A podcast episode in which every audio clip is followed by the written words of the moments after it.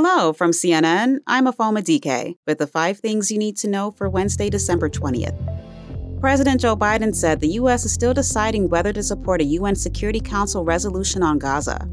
It calls for a halt in Gaza hostilities to allow humanitarian aid into the enclave. The vote has been pushed three times this week as diplomats work on language that the U.S. would vote yes to, or at least abstain from voting on, so the measure could still pass. Right now, the vote is planned for tomorrow. National Security Council spokesperson John Kirby suggested the U.S. wants to see specific condemnation of Hamas in the resolution and recognition that Israel has the right to defend itself. On the ground, Israel says it's close to defeating Hamas in northern Gaza as the death toll there rises. Videos show widespread destruction and heavy airstrikes in the Jabalia area today. The Hamas controlled health ministry said at least 46 people were killed. Here's one man who survived the attacks. The rubble fell on our heads. Myself and those who were with me were thrown across the street and injured. We left everything behind. All our stuff was burnt, and we were left homeless. We have new developments in Rudy Giuliani's defamation damages case. A judge has said two Georgia election workers, awarded nearly $150 million by a jury, can start efforts to collect immediately. That's according to a new court order. Typically, the women would have had to wait 30 days to claim his assets in other states. The judge cited Giuliani's refusal to turn over evidence before trial, repeatedly claiming he's broke and that the verdict would severely hurt him when he can afford a spokesperson. Last week, Giuliani was ordered to pay the election workers for making false statements about them following the 2020 election. Two media giants are talking about possibly merging. The head of Warner Bros. Discovery, David Zaslav, and Paramount head Bob Bakish met Tuesday, according to two people familiar with the matter. A potential deal would encompass CBS, CNN, and other cable television assets. For the time being, any potential deal between Warner Bros. Discovery and Paramount is on pause until a tax law preventing Zaslav from making additional acquisitions or mergers ends in April 2024.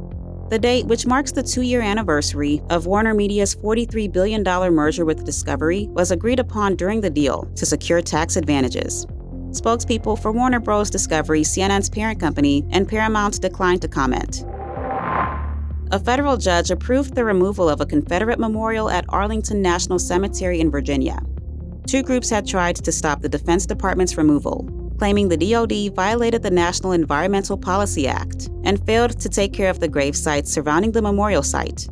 But the judge said the groups failed to prove that keeping the monument was in the public's best interest. The monument depicts multiple racist references and is part of the DoD's wider push to remove Confederate symbols from military facilities. Coming up, we'll tell you which company is getting sued for allegedly not letting people cancel their subscriptions. Angi has made it easier than ever to hire high quality pros to get all your home service jobs done well. Whether it's routine maintenance, an emergency repair, or a dream project, Angi lets you compare quotes from multiple local pros, browse homeowner reviews, and even book a service instantly. Angi's been connecting people with skilled pros for nearly 30 years. So the next time you have a home project, bring it to Angi to get your job done well. Download the free Angi mobile app today or visit Angi.com. That's A N G I dot com. Hey, welcome back. New York is suing the satellite radio company SiriusXM. CNN's Taylor Galgano explains why. So, Afoma, essentially, the New York Attorney General Letitia James says that SiriusXM makes it intentionally difficult for people to cancel their subscriptions. She says you have to call or chat with an agent to cancel, but once you get a hold of an agent, they'll deliberately make the process long and frustrating. And apparently, agents are trained not to take no for an answer. James says hundreds of customers have complained, and that a difficult cancellation process is illegal. She wants the company to fix the system, compensate affected customers, and face penalties for violating the law. As for SiriusXM, well, they don't agree with the complaint. They say they're going to defend against these, quote, baseless allegations that grossly mischaracterize its practices. That's a wrap. Join us again at 6 a.m. Eastern.